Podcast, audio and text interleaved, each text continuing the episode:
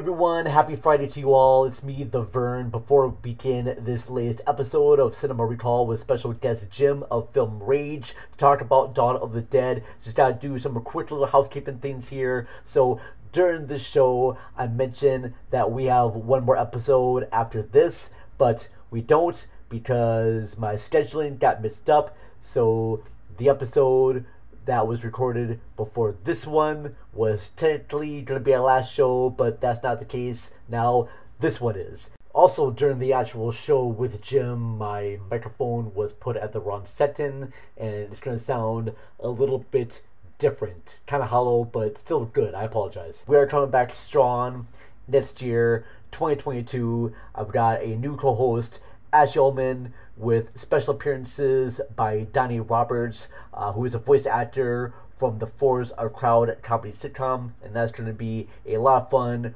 We're, we're going to do like some more live YouTube shows and other events. It's going to be really, really cool. Can't wait for you to hear that. Um, also, check it out, folks. A huge thing that's happened. Cinema Recall has now reached over 4,000 followers on Twitter, and that is amazing thank you everyone so much for following us and checking our show. I greatly, greatly appreciate that.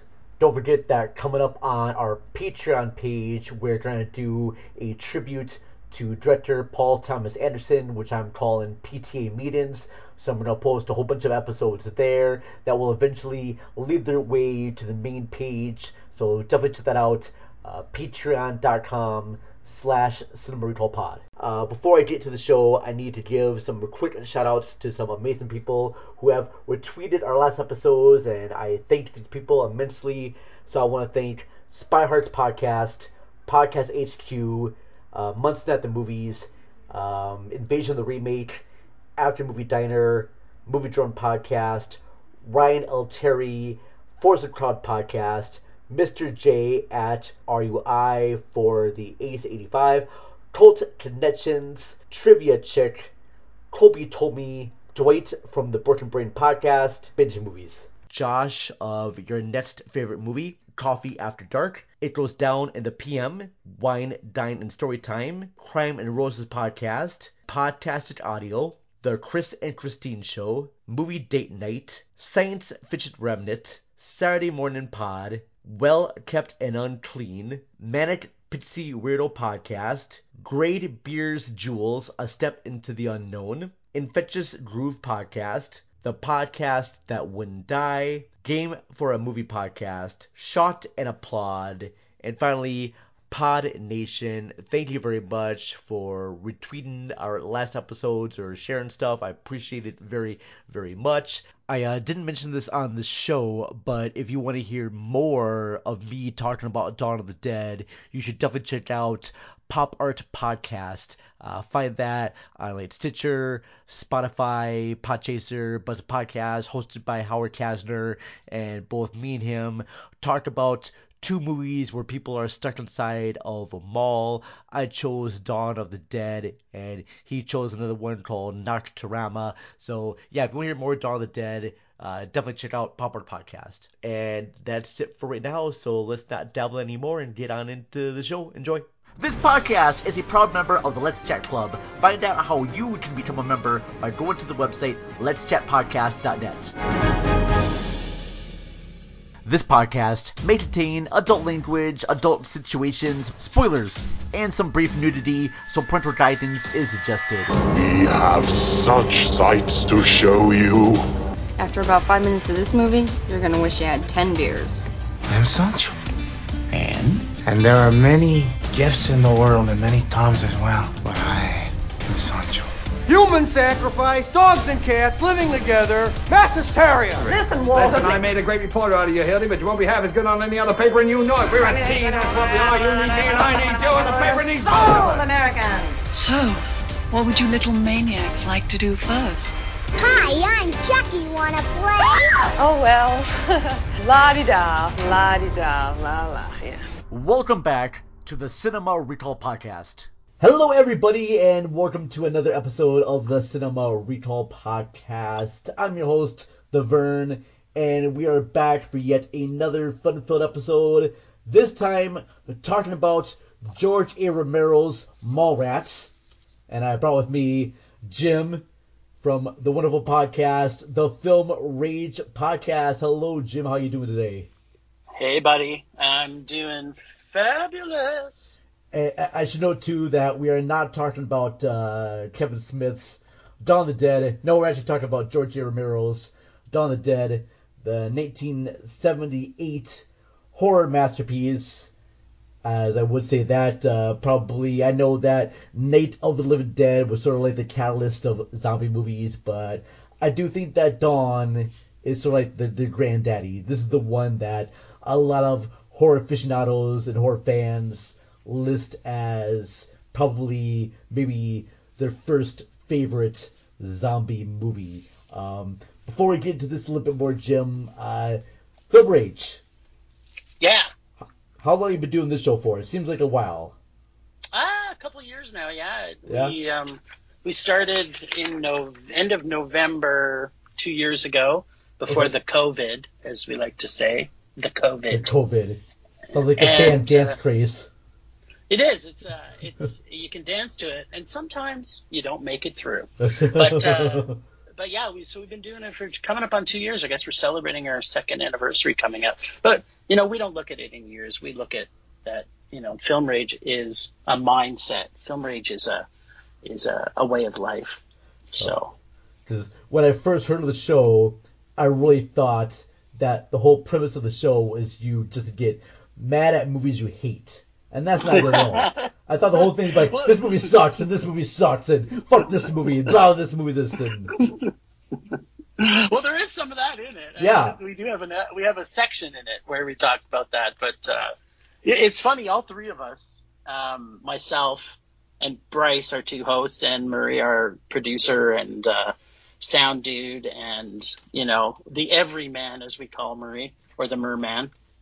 Um, we all have very short fuses on certain things, so it doesn't take, it doesn't take much to make us rage. So well, it's important thing to have, you know, because you're passionate about movies, and that's the one thing I listen for when I listen for a podcast, or listen to a podcast. Not listen for a podcast. You're not a train that's coming my way, although you could be a train. But I listen to people who are passionate about movies, and if you love something or you dislike something, I want you to tell me your opinions about something. I don't want a movie podcast that sort of like tips toes around things. Yeah. I was afraid to say Yeah. what they really say.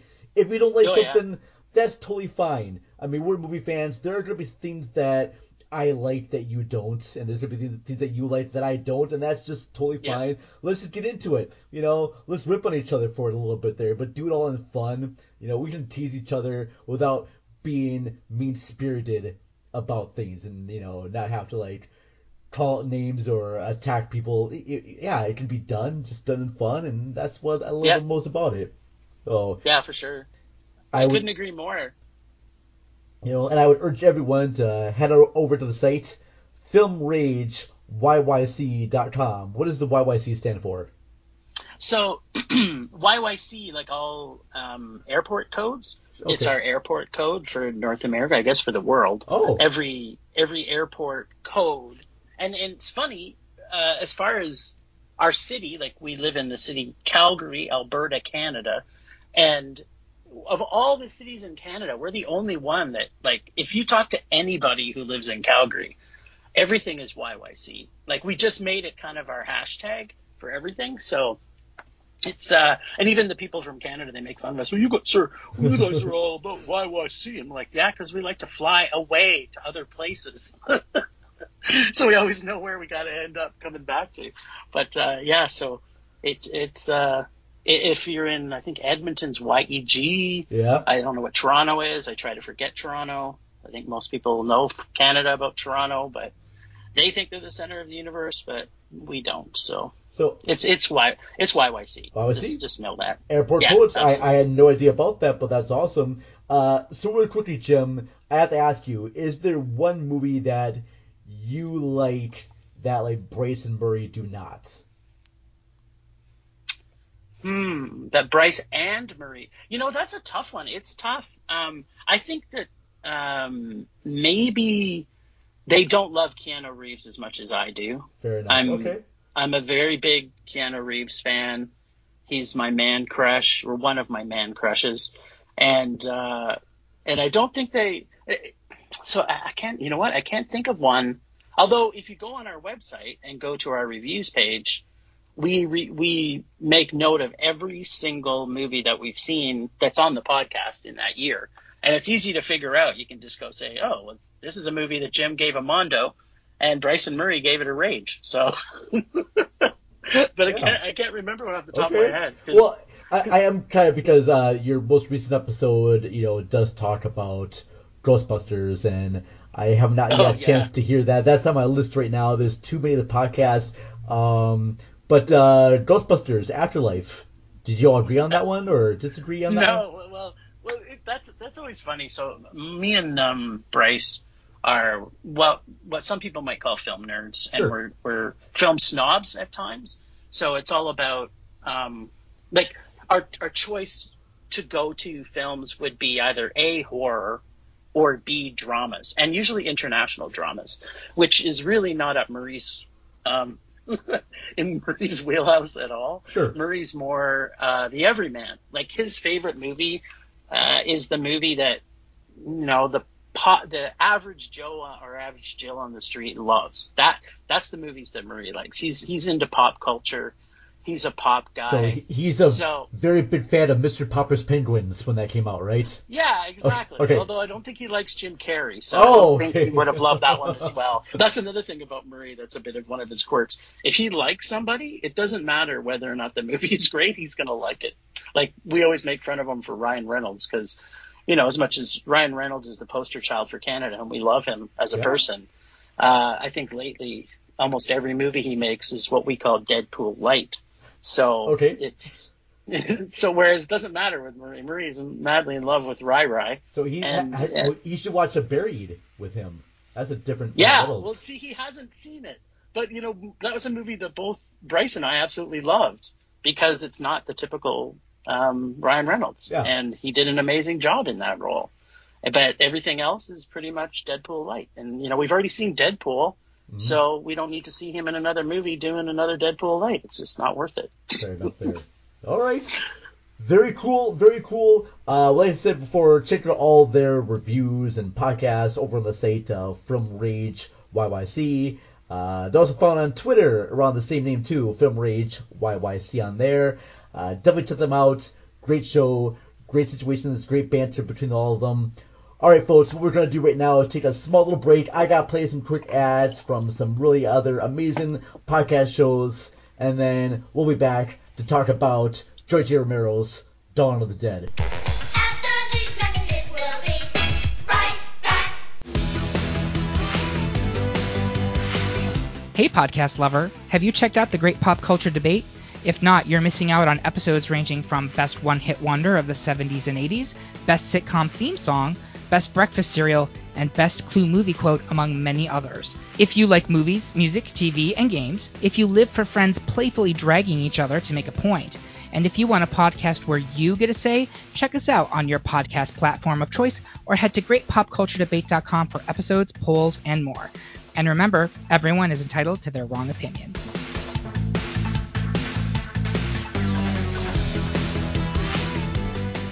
Was A Quiet Place inspired by Signs It Comes at Night and War for the Planet of the Apes? Was Ready Player One influenced by Avatar, Wreck It Ralph, and The Last Starfighter? Is the Hurricane Heist more influenced by Sharknado or Geostorm? These are the kinds of questions my guest co hosts and I discuss on my podcast, Piecing It Together. Every week, we look at a new movie and try to figure out what other movies inspired it. Whether it's the story, the character development, tone, or even use of music. Every movie was influenced by something that came before and we want to figure out what. Check out Piecing It Together on your favorite podcast app or check us out on piecingpod.com. You can also follow us on social media at piecingpod. Piecing It Together is a part of the All Points West podcast network.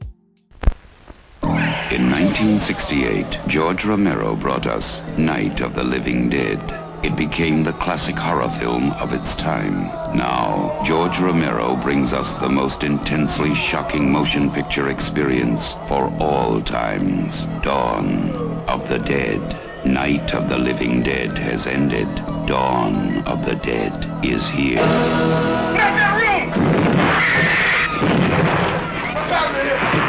It gets up and kills. The people it kills get up and kill. They must be destroyed on sight. When there is no more room in hell, the dead will walk the earth. Dawn of the Dead. This picture contains scenes of violence that may be considered shocking. No one under 17 will be admitted.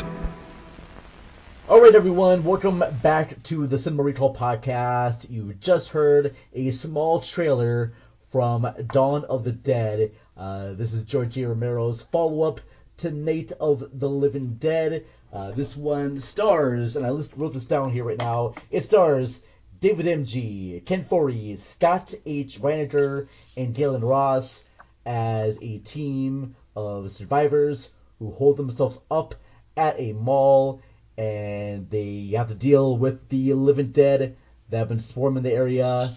It's George A. Romero's uh, satire on consumerism, and it's just a lot of fun. It's a great action adventure piece. Um, now, really quickly there, Jim, when did you first see this movie? I saw it the summer it came out. You did? Oh, damn. Yeah, I did. So, because I'm old as fuck. So, people, I, I may not act old as fuck, but I am old as fuck. So, uh, when it first came out, though, I, I was too young because I think I was like 12, 13 years old when it came out. And I tried so many times to sneak into this movie. It's not funny. So I ended up buying the, uh, like back then, they would put out a book that was basically the movie, and I actually Oh, bought it in hardcover. Yeah, I bought it in hardcover, and uh, it was through like you know how they had. Have you ever heard of like Columbia House? They had the record club. Oh, yeah, I or remember the that. tape or CD club. Yeah, so so they had a book club, and it was the same thing. So when they knew that Dawn of the Dead was coming out, and, and I was a big fan of Fangoria and a lot of those early horror, um, you know, sort of magazines. So I knew it was coming.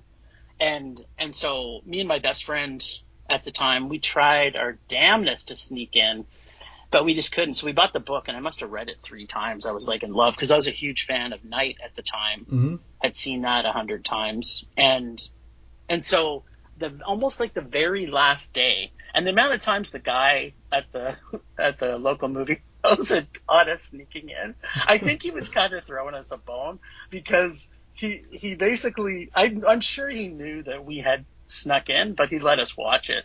So it was like it was to me obviously the the most important moment in my life, uh, other than when I saw Star Wars in, in cinemas for the first time when it came out. But for me, Dawn of the Dead has been my favorite movie of all times since then. Like Oh. it, it is anybody who knows me, they know my favorite movie is Dawn of the Dead. I live it. Oh every day. god. That is Yeah. very very cool. Uh, I, I I do remember like growing up, seeing the VHS box art of Dawn of the Dead, but I never watched it too much later. See, my horror thing was watching Nightmare on Elm Street Oh and yeah. Friday the Thirteenth and Halloween Slashers. and lot, a of- yeah, exactly, a lot of the uh, slasher stuff. And I've seen just Dawn just picking around the corner, and I saw like scenes from Night of the Living Dead with my folks before, but I just never saw any of Dawn. I've seen bits and images of Day of the Dead as well, and I always got them confused. Like I, I Yeah. put elements from Day of the Dead with Dawn of the Dead. So when I did finally get to see Dawn of the Dead, which I honestly did not see until like 2004 when the Okay. remake came out. Okay. Because it was one of those movies that hasn't been released on DVD. Like I remember as a kid on VHS, and then throughout the years uh, when I did start working at a video store, they sort of like went away from VHS to DVD, and there really wasn't a good official copy of Mhm. Dawn of the Dead Yeah. on DVD No, right. until that remake came out. hmm And then when the remake came out, they actually did have for sale uh, George Romero's original Dawn of the Dead on Anchor Bay, and I bought that before I actually saw the remake, and I was just absolutely in love with the movie. Uh, I think what I love the best about Dawn of the Dead is the characters, Yeah. the the four or four leads in the movie, and I just really love their dynamic. I love their growth, And what surprised me most about watching it for the first time and rewatching it again uh, for the show is the fact that uh, you sometimes forget that there are zombies there. Like I get really Yeah. into the drama of the characters that I almost Yeah. forget that there are zombies. Uh, there is a key moment, and I mentioned this before the show that we do put spoilers in here. So if you've not seen Dawn Yeah. of the Dead, first of all, what are you doing on my site and my podcast? If you've not seen Dawn of the Dead, you should watch this movie. It's amazing. But what amazed me most this time is after they got all the zombies out, and they have that montage where they're like going to play video games and Yeah. shopping and the dinner dates, and you see a little bit more problems between. Um, I want to think it's like uh, Fran Gillian Ross's character and um, David Emge. Ah, yeah, the David Emge Flyboy. You see their problems as a couple, um, and then like uh, Ken Foree is doing his tennis and just forget about the world. Everyone sort of forgot about the zombies. In a way, they sort of become like the consumers that the zombies were. And there's that moment when he's like, done playing tennis and the ten- tennis ball falls, and you realize that oh shit, the zombies are still there. The world is happening outside. Yeah, That's like right. uh, in a way, this totally watching this time, it reminds me of people doing the whole gated communities, like locking themselves in Yep. From all Yeah. the stuff that's around them and stuff that they want to avoid. And they thought that well, if we lock ourselves in, we can just not worry about the outside world. And that yeah, and, just- and it's funny, funny when you think about it too, right? Like, there's times where I mean, I've watched this movie so many times, like probably close to a thousand times, no, easily. Mhm. And and every time I watch it, I still find something different, you know. Eh, But you think this is a movie even for today, and you know what's happening with COVID, Yeah. right? Like it's like people are living in this in, in this now this world that they're forgetting that COVID exists, and then you get a new variant that comes out, right? And it's like, oh fuck, man, this is. it, it, there's so much wisdom in every single thing that Romero does. I I just. I- I'm just blown away at how intelligent he is. And yet, you know, some people, when I first saw this movie, I, I thought, you know, this is a zombie movie. It's just people eating, getting eaten. And then, you know, when you're 12 or 13 and you see a movie, it, it has a whole different mentality than when you see it as an adult and you can absorb the, the greater purpose of the movie. I, I 100% agree with your comments about the characters. yeah. I think this movie uh, helped me to really form my love of movies and my love of characters. So whenever, for me, I can absolutely hate a movie because the script is bad, the direction is bad. But if the characters are developed in a really meaningful way, I can actually, it can turn my rating on a film because I'm such a character driven person, right? what's really cool too is that uh, while they're shooting the movie, uh, George Romero allowed his actors to interpret the script and change what they thought was right for the characters or not. Um, Mhm. There's even like a sequence when uh, Gillian Ross's character is upset with the boys and she feels like left out and she wants to be trained on guns and how to fly a helicopter. Uh, well, that was in response to Gillian feeling left out because all the guys were there and they're just, like having fun and laughing and joking that they're the leads in this like this macho action movie, and Gillian feeling left out, and you know George can actually see that and they had a conversation. It's like, well, well, let's add your frustration to that character and build her up a little bit more because I I thought that her character was really great. I love the arc. I love everyone's arc in this. Yeah. It's very astound right there too, and they go from being uh, not non-sure to kind of like overly sure of themselves to doing what they feel Yeah. is right and and hoarding and like the whole thing of protectionism and and all of that, right? Which kind of ultimately gets them somewhat in trouble, right? yeah Like in do. Flyboy's case, right? It's Mhm. like where he he needs to protect what's his instead of saying, you know what, maybe this isn't a hill I need to die on. I can go live somewhere else. Yeah. And uh, it comes back to bite him in the ass, literally. Well, yeah, too, because even the beginning of the movie too, when Gaylen is trying to, sorry, uh, Fran, I should say, is trying to uh, do more things. Uh, he gets really kind of upset because he sees himself Mm. as being like the provider and the one that Yep. has to do all the right things. Like uh, when I want to say that you're gonna help me out with the, the character's name, but I, I know I just know people from actors' names, and that's why I always say, oh, the Oh, character Fran, you played. mean Fran? Like you're talking Fran the Well, well, I'm, I'm, no, I'm talking about the uh, characters played by Steven? Ken Foree and Scott I- Iinger. oh, the army. Peter and Roger. Peter and Roger. So when Peter and Roger are, uh, you know, going out to do, you know, their chores and hunt zombies and, um, I want to say, uh, Gaylen Ross's husband. What's his name again? David. Steven. Steven. Thank you. Steve. So Steven wants to go out and help, uh, Steven actually feels like he wants to like go out and you know Fran's like no just stay here and help me. He's like oh, I'll be right back. No, I got I gotta be with the guys. And Yeah. it's funny too when he actually does go out to help out, he messes up a lot. Of course he does, because he doesn't know what the fuck he's doing. You They, and they showed that earlier in the film, right? When uh, Ken Foree had to put a gun in his face to say, you know, and says, "How does that feel?" Yeah. Right? Like, how does it feel when looking down the barrel of a gun, especially when you don't know what the fuck you're doing, right? 'Cause- Like he's thinking he's helping, but he doesn't have the skills yet to be able to help.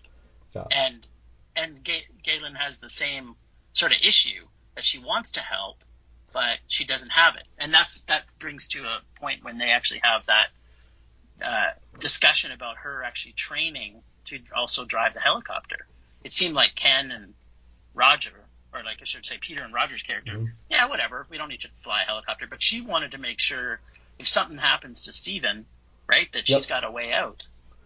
very right there too. And we should mention too um, that both uh, Steven and Fran they work for a television station.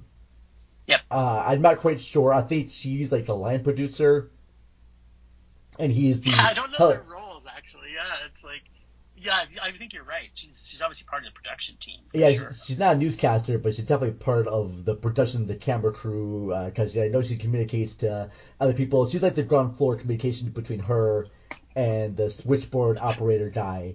And then uh, you have uh, Roger. No, wait. David. No, God, David guy. Why, why, why am I blanking on his Steven. name? Steven. Steven. Yeah, That's they're- bad. I, I keep man. confusing Steven and Roger. Okay, so Steven's the helicopter pilot. Yep. he's the one that probably does all like the traffic reports, and so Yep. he's got the transportation. Well, he's probably just the pilot. He probably doesn't actually get to say anything. You're he's right. probably just the pilot. You're right. He probably is right there. Uh, and then he meets up with uh, Roger and Peter, and they are both uh, the SWAT team unit, I guess. What do we call them? Because I know they are the they are in the beginning of the movie where they raid this apartment unit uh, that is full of uh, zombies. Apparently, this apartment unit has been keeping the undead alive and been feeding them there. Yep. What would you call their role? Are they army? Are they SWAT? Yeah, I don't think I, I got the impression they weren't army. I got the impression they were police officers. They were police officers. and whether officers. or not they were, I think they were just like the tactical unit. I don't know if they're necessarily SWAT per se, because they they couldn't have been actually SWAT because because you think of the one young kid that joins the team that you know Roger's having the conversation with him. He's like, "Hey man, just take it chill. I got your back." And then he stands up and gets his head blown off. Yeah. Right? So it's like the, the they couldn't be the same level as SWAT because that would have never happened. Do you know what I mean? So you got to think they're just grunts that are actually working working the street and cleaning up the shit that's happening, right? Because Yeah, the only thing that really kind of confused me is how did they all know each other? Because I know that uh, Roger So Roger- there. I yeah, get well, that. Roger and Steven, Roger and Steven are friends. They're they're friends. Right. Okay, that makes sense. Okay, Yeah. that's okay. Yeah, they're like because because if you remember the conversation with Roger and Peter in the basement, he says, "I I have some friends that that are gonna go," and okay, you know, okay. he doesn't he doesn't have uh, like at the time Peter doesn't have a connection Mhm.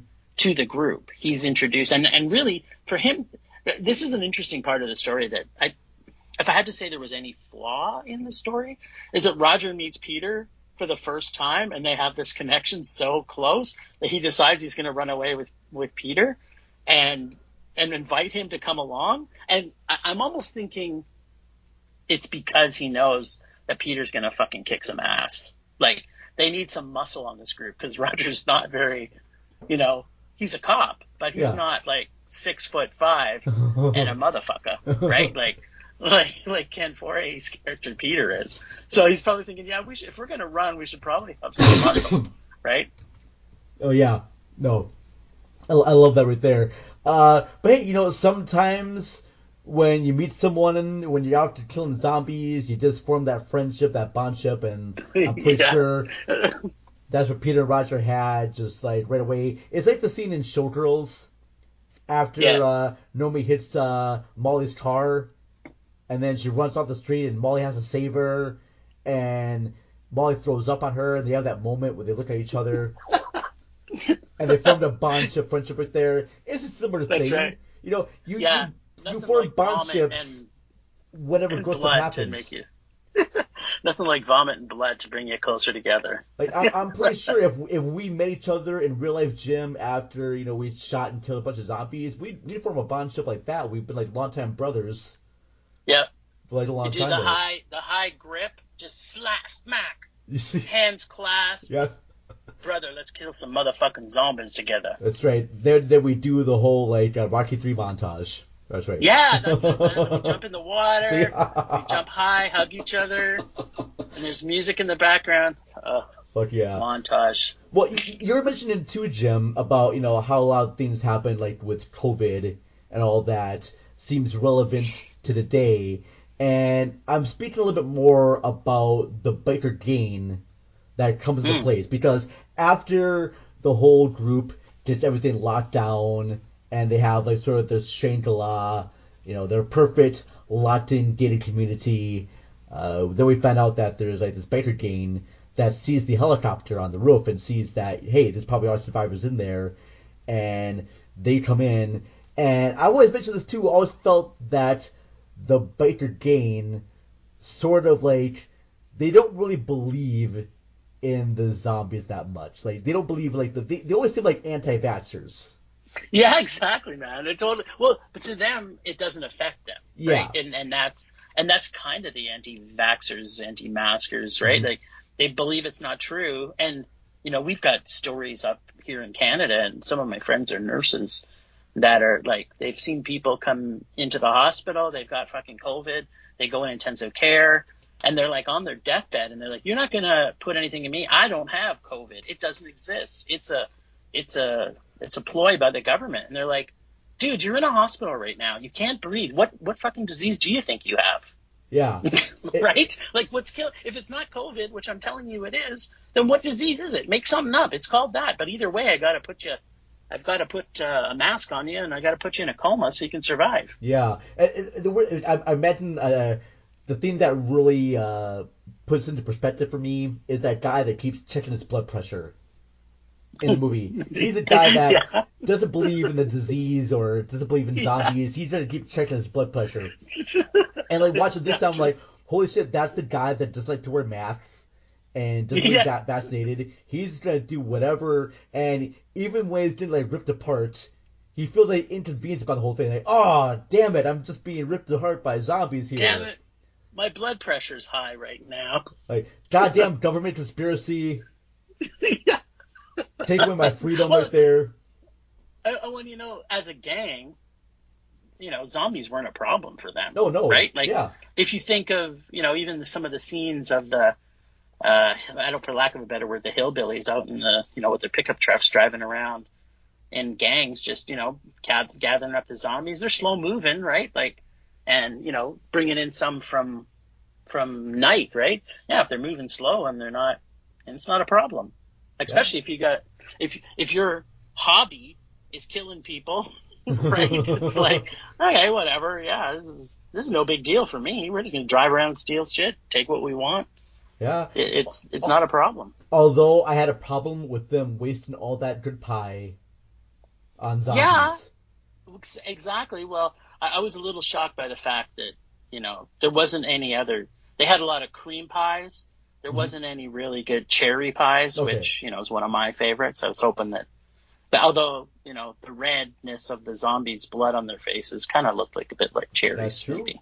That's true. I'm probably sure they used that as well. Uh, now I know you've seen this movie, said like over a thousand times.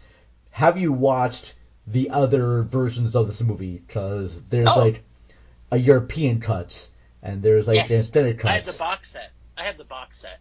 I do they, too. They put a box set out. Yeah, they, they have the um, uh, not Fulci, um, Argento. Argento. Yep. Yeah, because Argento was a big part of this film, right? It, if it wasn't for Argento, this film would never have been made. Didn't he and like? his respect. Oh, Yeah, I, it was some cut, of I cut you off. Go ahead. Sorry. Yeah, yeah, some of his money, right? Like Argento uh, was a big influence on this film getting made, and they became fast friends uh, through this movie. So, yeah, it. It, I've seen every every version of it. I've It's- seen It is But- funny too, because like I know it's because I just rewatched part of the European cut because on my disc that's the one that has the cast commentary, Hmm. and that's like a lot of fun listening to that. But when you watch the theatrical, and then you watch the European cut, the European cut moves at a little bit more of a swifter pace. yeah, And- which is oh, unusual. a lot of it has to do with like Goblin score, and Yeah, there are like scenes that are cut out of the theatrical, and then there are scenes and alternate takes that are added into the European cut that's not in the theatrical. Uh, I do know that one of the two things I noticed that were cut from the European version was the moment when they are at the helicopter airport pad. Uh, Mhm. The moment when the zombie is crawling across by where the helicopter is and Yeah, gets his gets his head, head. taken off. I know that's cut out of the European version. And I've also noticed too that there's a sequence when Fran is at the J- JC Penney's doors and this nun gets her skirt caught yep, and she's looking at this boy, this zombie boy, and kind of stares at him for a little on bit. the ground. That's Yep. cut out. A lot of like the humor takes of the zombies are kind of removed to make it more, more violent and more scary and whatnot. Uh, I know there is, and then there's also a stair cut, and then recently someone put together a version that combines all three versions Yeah, together yeah, yeah. and that's kind of like fascinating to watch. But for everyone out there who has not seen Dawn of the Dead, just find the theatrical theatrical cut because I think that's the great balance. It has the great uh, Goblin score as well as like the library tracks that are used, and I found the whole like mob music just to add so much Oh yeah. fun to the movie. or the or or the announcer like the fact that these are canned video or audio Yeah. clips that play for advertising like hard candy get your hard candy yeah. that lady's voice that comes on Oh, that's great. What's great too is that this movie is such like a family movie because it was shot in Philadelphia. used Philadelphia Yeah. residents there. I know that a lot of the residents in there, they are just happy to be in the movie. I was listening to the commentary, oh yeah and one of the actors was saying, "Yeah, all those zombies piled up on each other. They were those were actors just thrilled to do that, and they were staying in this cold room. Uh, they didn't care. Uh, they loved chewing on pig entrails from the meat markets. think about it yeah i mean you think about the people he's got to be in his movies even the first one hmm right like in night where that naked chick is walking Yeah. walking there in the middle like some of the things he got people to do in his movies was just like and it's and it's just people's passion and love of him Yeah. Well, and I think it's fun too because you know I've I know I've seen like Ken Foree and a few other things, but Oh, yeah. uh, all the other cast in this, even if I've never seen them in any other movies, they are just iconic as being in this movie. And I want to ask you, do you have like a favorite actor from this movie? oh yeah by by far it's Ken Foree Okay. uh, he's he's he's my i love him and he's in a he's in a lot of stuff like he is actually in a, quite a bit of stuff. Mhm. And you know, I think it's because he put the passion behind it. Whereas I think the other ones, like I think uh, David M. Emge, I, I don't know properly how to pronounce his name. Yeah, I think he got in other sides of the.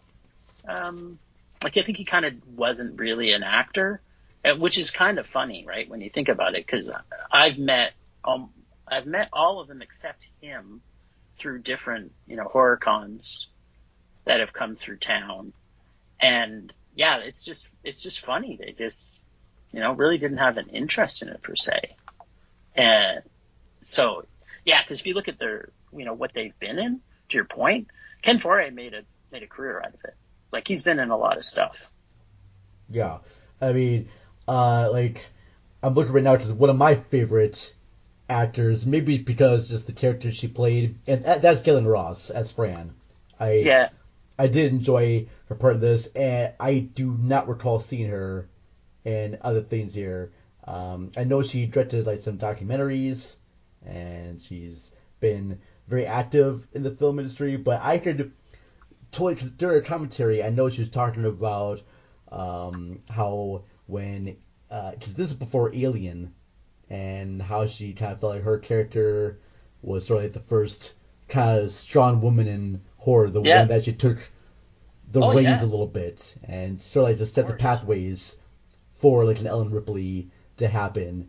And I'm not saying that you know she was the ultimate badass that Ellen Ripley was, no, but she sort of like just helped things steer along the right path, and I just kind of enjoyed that much Yeah. about her. But what makes the movie good too is the fact that all these actors work well with each other. This is definitely an ensemble piece, and a lot of times in horror films, you don't really think about having you know good or competent actors or good characters or storyline.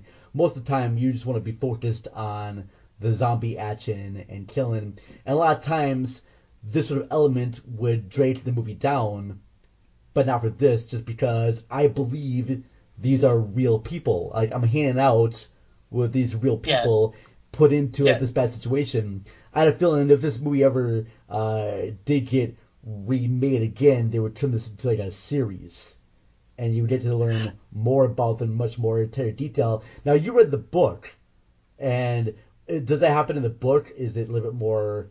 Do they establish No, characters a I- little bit more in the book? No, it's because it's um, it, you know the the book itself is basically a rewrite of the movie. That's what they did back then. They, I mean, it doesn't. I don't. I think it may happen, still happen now, but they basically would take the script and the and the movie and then turn that into the book so that it's a readable book as opposed to being a script that you're reading through. So yeah, no, Okay. so they didn't really expand the characters, but but you know, dealing with film for me, I because of the the way that characters are developed, I I actually don't like it when they do that. I didn't. I don't like when they take a movie and they make a sequel, or I don't Sure. like the fact that they like I my big one of my biggest complaints on our podcast that makes me rage all the time Mhm. is we don't need enough like there's so much great content. There's something like I, I don't know the exact number because it probably changes every year, but every single year there's a million books written or more. Yeah. And you think of yourself, like how many how many sequels of movies have you seen? Like I, I guess, you know, and, and Bryce and I have this disagreement all the time that, you know, he's like, Well, it's a horror movie, we have to have it. No, we don't. In my opinion, like the movie's perfect the way it is. Mm-hmm. We get to know these characters really well and, and I like the I like the thought that I can imagine, use my own imagination as to where they came from, from what we were given from Romero, Sure. and where they're going to after this movie. I don't need to have a finite ending. Like even with Day, once it, what if for people who haven't seen Day, uh, the same thing, right? Like Mhm. you don't know, and and you know when you watch the remake, um, the Snyder version, right? Yeah. It kind of it, it, it ends on a non-hope episode, and and Romero liked to end things on more of a positive hope Yeah. for most of the movies, right? Like he he always left it like it could ha- anything could happen, but he didn't leave it on the note that oh god shit this is gonna go wrong. Like in in Snyder's ver- version, hmm these people you know they're not gonna live because they go to the island and the island's fucked, right? Yeah. And, and and they don't have food, they don't have water. Once they get off that, they're they're toast. Like it, there's no hope for them. and That- which you know is you know if that's the director's vision, I'm happy for it. Mhm. But I'd much rather have that vision where it's very neutral and it's your mind in the space that you see that movie. Every time you see a movie, if you're in a different space, you can take away things from it each time. Yeah. Uh, so I have a few. Since you just brought up the uh, Zack Zack Snyder's Dawn of the Dead, I've got a few words about that movie because I do remember seeing that movie in the theaters, and the very first like 15 minutes before the opening credits are amazing film work. I was like blown away by that sequence.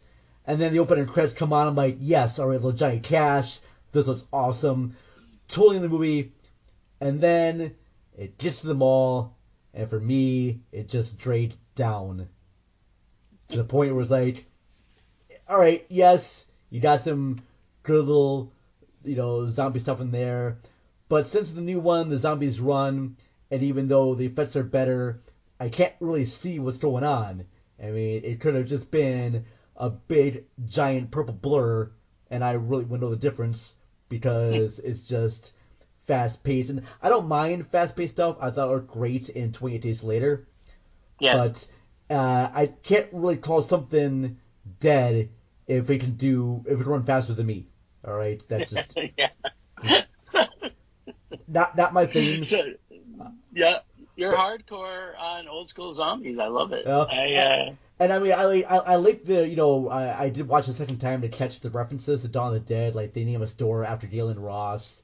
Um, Yeah. And I liked uh, having seen cameos from Ken Foree, um, as well as uh, Mr. Uh, Sex Machine himself. Uh, freaking um, why I can't remember his name. Tom Tom Savini. yeah. Ha- He is a, he is a sex machine, man. That guy's a fucking machine. I love him. having him in that movie there, uh, that was fun. I, I liked Sarah Polley. I liked the montage that they had with uh, you know uh, burning, uh, burning the sickness or burning up the sickness that Disturbed Yeah. Yes, that was fun. Uh, but it just didn't have any weight because the characters I didn't feel they were as well established as well, that's what happens when you have that big of a cast, right? Like there was too many characters Yeah. in it, and and so you, you it gets the characters get you know watered down. They they he Snyder's version has has a couple characters that you get to know, Mhm. right? You get to know um, uh, Sarah Polley's Yep. character, and you get to know uh, the the cop, his character. Uh, but but Yeah. to your point, I think when you have too many characters, you can't truly develop those characters, and it, it, it changes what the movie is about. So for me, I mean, zombies is my favorite genre Sure. of horror film. Yeah. So I'm I'm cool with all kinds of zombies. I, I get the people that love, you know, the slow moving zombies because that's what I grew up on. hmm But I'm cool with running zombies. I, I imagine it's got to be pretty painful for those zombies running running with uh, rigor mortis setting in. But I imagine the, the the ones that are running are the only ones like. I, I, that's the thing that Snyder could have shown, right? If you know they fast forwarded, but his his movie happens probably over a period of two weeks, right? It's probably Yeah. 28 days later too, Probably true. 'Cause- right? Because you see what happens in the first day, the whole world is ended, and and then they get into the the the mall, and it's kind of like you don't know how long really they're there. As long as it takes to run out of milk, Yeah. then they're then they're out. Then, then they got to do a change, right? But I, I will say this though, I, I'm glad that the remake didn't try to do an exact copy of Romero's, and it does have some good elements in there. I, I look at it as like this. Remember, like when the band Limp Bizkit covered Faith? Mm-hmm. That's a that's a fun little cover right there. I don't Yeah. think it takes it away from George Michael's original version. You know, Yep. they're just two different versions of a song, and I still think that uh, the original is a classic. Uh, all right, Jim, we dive into your scene of Dawn of the Dead. Now, this is the scene when Peter first meets Roger.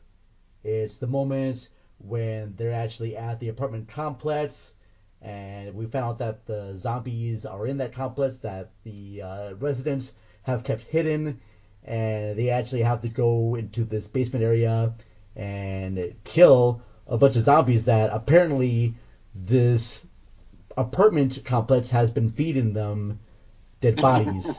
and yeah. I am just kind of curious, Jim, why did you choose the sequence?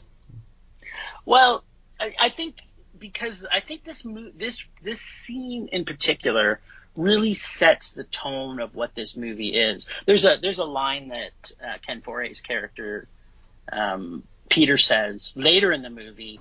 That's the most famous line from it, right? When uh, the dead Where there's uh, no more room in hell, Hell, the dead will walk the dead earth. will walk the earth. Yes, thank you. I mean, that's a classic line, but it's Mhm. one person's line. And there's not another moment I found in this movie that really does kind of sum up the whole thing and what the, the priest says that kind of ends, ends, the, closes the scene, kind of gives you, you know, the picture of humanity and what the true message that Romero was trying to get across with this film. So that's why, and, and you know, the fact that, uh, it's the first time that, uh, when you see the movie and you watch the scene of the tension, cause it's like, you know, Roger just saw his friend blow his own brains out. He just saw a whole bunch of shit go down and basically just goes downstairs to have a cigarette and just take the chill off. And, and then he gets confronted by this dude who's, you know, he doesn't know anything about him and he's just this giant presence because he's that, he's a big, large man. He doesn't know anything about him. And what I love about this is that instantly there's this connection and Romero does this so well and it, it, especially in Night of Living Dead, the fact that he made a black character the lead, and the same with this one. It's like you can tell they're brothers. There's no in, in the script when you read the script. I actually changed some of the. I, they actually in the script when I pulled it directly down, they don't name Peter because he hasn't introduced himself, right? Okay, yeah. and so they refer to him as the black man. Mhm. And I love the fact that it doesn't mean anything to Roger because they're just brothers, hmm right? Yeah. So for that, for that, for, for that alone, it's worth it. But but I think this this picture really paints a, the story of what Romero's trying to get across. Well, yeah, because I can imagine too, like live in a situation where your loved ones are changing. It's like we said about you know kind of COVID and whatnot. Somebody gets infected, you don't want to just dispose of them right away. You want to try and help them out. And I can imagine if zombies were to come and pass, people people are quick to say, well, if that ever happens, I can easily shoot my relative in the head. No, Yeah, it's not that easy. It's not that easy. Just because, uh, especially um, with I want to say, I think was it, yeah, I think it was like uh, Roger after he gets bitten and he starts to change, he slowly changes. And I can imagine Mm. too, if someone does get bit, they don't change right away. You're thinking in your mind, well, there's probably a way to save them. I'm sure scientists Yeah. will come up with something. All we gotta do is keep them this alive for a little bit longer. Yeah. Keep them. Yeah. There's gonna be something here that happens, and when it turns out there's not, you still have the hope and believe in yourself and your family. You still want to try to believe, even if it's not actually true. You want to just try to like look for that little silver lining, like there's something there. And I'm pretty sure that's what the residents of Yeah. this town, or I should say this apartment complex, felt when they were feeding them everywhere. Okay. All right. Uh, are, are are you are you ready? I'm ready. Are you ready to be an actor? Sure, why not?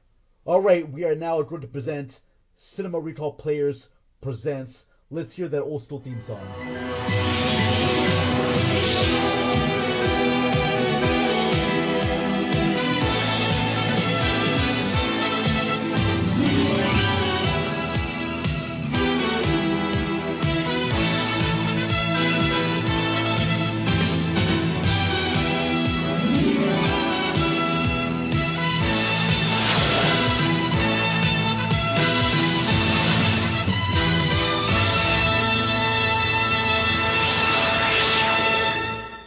All right, everyone, welcome to Cinema Recall Players presents. Dawn of the Dead. This time, I am going to be playing the narrator and the priest And Jim here is going to be playing the parts of Peter and Roger. Okay, hold on. Get myself uh, lubricated up here. Oh yeah, let's get lubed, baby. Uh, Mm. All right.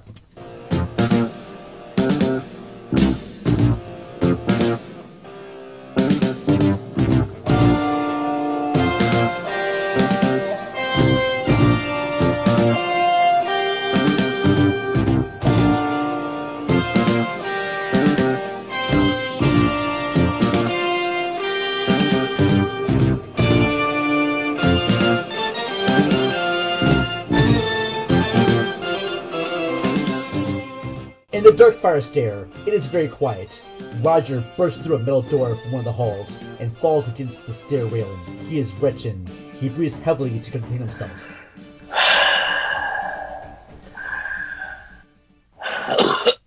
He removes his mask and coughs slightly from the gas mist, which still clings to the air.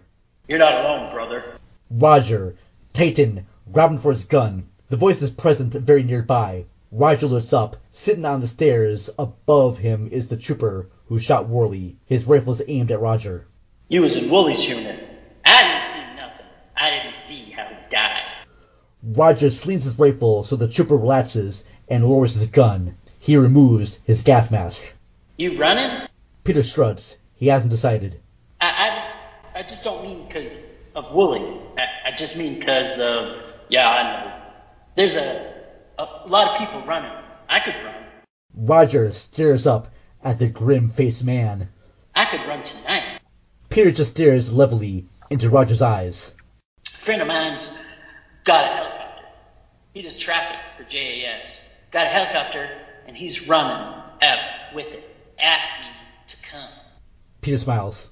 You think it's right to run? Peter shrugs again. Then he stands and walks down the stairs. He turns past Roger on the landing and continues down into the lingering gas mist. Roger follows. A few landings down, a noise. The two troopers freeze. The stairwell is dark. The noise grows louder. The troopers raided their weapons. The sounds are little screaming thumps, like the whirring footfalls of someone, something, trying to negotiate the stairs. There's a low, wheezing sound of labored breath. The two men stare at the landing below. Peter steps forward slightly, trying not to make a sound. Suddenly, a figure pops out of the darkness. It falls against the wall below. Both troopers raise their guns. The figure pulls away from the wall. In the mist, its shape is ghostly, robed in black. It sees the troopers. Please, let me pass. The voice weakens into a low, wheezing cough. Oh. The figure slumps and sits on the stairs, clinging to the railing. It is an old priest, obviously from a local parish. Roger stoops next to the old man, who is struggling to keep his breath. He is weary. He seems to be near death. He clutches at his chest. Roger tries to support him. Let's get him to the meds. No, no, please, just let me pass. My sister. I go up to seventh floor to find my sister. They're taking everybody down. They probably brought her down. Come one. My sister, she is dead. They tell me the dead they do not bring down. Roger and Peter shoot glances at one another. Please, just let me pass. Martinez is dead. The people of 107 will do what you wish now. These simple people, but strong, they have little, but they do not give it up easily. And they give up their dead to no one. Many have died on these streets in the last week. In the basement of this building, you'll find them. The troopers are shocked. The priest struggles to his feet. I have given them their last rites. Now, you do what you will. The old man starts up the stairs. Roger moves to help him, but Peter stops him. The priest weaves up through the gas mist, coffin. You are stronger than us, but soon I think they be stronger than you. The old man's voice trails up off the stairwells as he disappears in the cloud. When the dead walk, my friends, we must stop the killing, or we lose the war.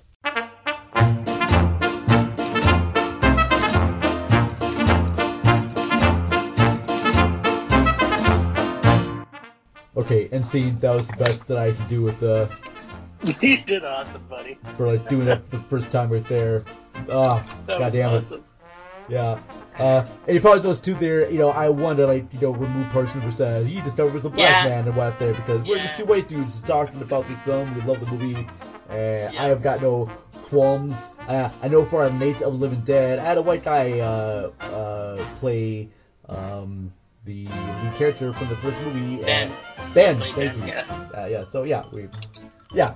There was. I get it. I get it. It's one of those things. Same things with uh, the comment about the. The it seems like because the because the apartment house was a lot of Puerto Ricans, Mhm. right? Yep. So I know there was a comment around that too. It's it's funny how, especially in a readback, it doesn't really matter. Yeah. When people see the movie, they're going to know. And it's it, it's interesting when you think of the history of this movie, and go back even to Night, uh, around the commentary that that you know Romero slyly would always say he didn't cast a black man to be counter to subculture at the time, but you know he's got to have thought that through. Little He's bit, got yeah. you know, right? So same thing with this. Like I think Romero always had this ability to to look at equality in ways that he would put strong female characters. He would put people of color in his film. He he was. I mean, you grow up in Philly, you see a lot of people that are of all different races, right? So Yeah. uh, that's another reason why he's one of my favorite directors of all time. And I can't believe I forgot the guy's name, Duane Jones, who played Ben. Yeah, so yeah. okay. Yeah. Shout out to you, uh, Duane Jones, wherever you are right now. That's uh, awesome. All right. Uh, well, I've got nothing else to say about Dawn of the Dead. I give it a five out of five stars. What would you rate Dawn of the Dead? If you had to give it a rating. Ah. Oh, I would give it a Mondo on my podcast, but A on Mondo. yours, I'm giving it a five out of five also. Okay, sweet. Well, we we did this Monos too, but I kind of do like a star system on there. Uh, I like the fact I know a lot of people don't watch it and they're gonna be like, well, the special effects are hokey, they're not as Yeah. good, and that's fine. But I love the movie because of the storyline. Like I said before, I saw this right around the same time as the remake came out, and I know that affects it a little bit better as years go on. But I was just so engaged with all the characters, the storyline of this, that I just freaking love every moment of it. Um, if what would you? Uh, is there like the another Romero movie that you would post next to this if you could? Like if you had a nice, what would be a nice, nice little follow up to this if people were interested? Well, you know, he, he's known for being the godfather of zombies, but he's done some amazing movies in his years. If you ever get a chance to see the movie Martin, I would highly suggest you see that because, in my opinion, it's it's also very it's also very brilliant. He's uh, it's his it's his vampire. so he it's funny. It's like he's kind of redoing the um, uh, what are they called the uh, you know the horror original classic horror monsters from uh, what's the pro- production Universal? house? Yeah, Universal. Because he did zombies, right? Yeah. Which obviously the zombies of old uh, Universal was not the same as when Romero changed that direction. But then he did Martin, which is a, his version of a vampire movie, and then he does one about witches, which obviously isn't part of uh, of it. So I think he kind of started down that that vein Okay. is uh, and my you know every single one of his movies to me are perfect in their own right absolutely i just was lucky enough to see the amusement park uh, recently in drive-in. It was just released back in the summertime and no one had ever seen it before. Oh sure. other than you know a top secret copies of it. But they released it uh, to wide release and that's it's it's like nothing you've ever seen. Okay, I know it's on Shudder right now, so I'm curious about that. But did you read that they're releasing a director's cut version of Martin, like an all No. new? They're releasing an, it's gonna be a, it's a black and white cut, but like a Oh, longer man. version, like a different version, like a different Oh. cut of Martin. Yeah, so maybe watch that one when it comes out because I, I I think everything he does is brilliant. He's just he's just got an amazing mind for film, and yeah, Martin is probably up there for one of my favorites of his as well. I like I, So- I like this Creepshow. I like Creepshow a lot. Yeah, well, I mean that was a, a partnership, right? With Stephen Uh, King. So he's Yeah. yeah, and so yeah, the fact that Stephen King called him out to do it was was pretty cool too. Mhm. That um, I don't know. I think I think King is a is a Nor'wester too, right? Like he lives in I think New England or somewhere around there. So it's, probably like, hey, my brother from Philly. hmm yeah. All right. Well, very cool. Uh, Jim, thank you so so much for being on this episode and hosting your acting chops. I greatly appreciate that. Uh, tell the listeners out there about what's going on with the Film Rage podcast. Yeah, so so for us, just anytime you want to know a new movie release that's coming out, just listen to our podcast because it'll you know you'll see what we think of the movies because we we catch it opening night, and then our podcast is released on the following Wednesday. So not everybody's as hardcore to see the movies and cinemas that we are, so it gives them a chance whether or not they think it's worth it to see it. I love it. I love it. Very cool. All right, and as for Cinema Recall, I know that our next episode, I believe I'm going to be featuring Chuck and Brad from the Chuck and Brad podcast. Uh, trying to figure out right time with them. I'm going to be hopefully bringing back my friend Ashley, who came with me to the Rhode Island Comic Con, and we're going to be joined by all of them to talk about Christmas stuff, Christmas movies, Christmas specials. It's a special Christmas tape episode. Before I do go, I do gotta give a shout out to our wonderful Patreon subscribers. If you're a Patreon member, you hear these episodes ahead of everyone else. And in no special order, I want to thank my Patreon subscribers. So big shout out and thank you to Jeanette Miller Bickenham at HA Jeanette. Thank you very much. I want to thank Jason Soto at uh, Famous Comedian. That's where you can find him on Twitter. Forgot to mention this. Jason Soto of Whatever with Jason Soto. Find all of his shows over at rabbitholepodcast.com. My fault. My I'm sorry. My bad. Thank you, Jason. I want to thank Matt and Ashley from Mashley at the Movies. They're following on Twitter at Mashley Movies. I want to thank Donnie Roberts uh, from Videorama Pod. He's at Under Goals. I want to thank Linda Castro, also from Videorama Pod, and she plays the voice of Mrs. Halverson in Forza Crowd, the other podcast I edit for. Thank you very much, Linda. Uh, she's following on Twitter at Videorama P. And then I want to thank Boomer, uh, Boomer on Twitter at Jump is Back. Thank you so much, Boomer. And then lastly, I want to thank Chris Revel of Let's Chat with Chris Revel. Thank you very much, buddy, for your support and all that. Uh, don't forget patreon.com slash cinemarecallpod. Uh, go to cinemarecall.net. Find us through all your favorite podcast platforms and leave us a review on, uh, we call it here, Podchaser and Apple Podcasts. Uh, send us emails, cinemarecall at gmail.com. That's it right now. I'm the Vern going to sign off right now. Big shout and thank you to Jim from Film Rage, and we will all see you very soon. Thank you. Good night.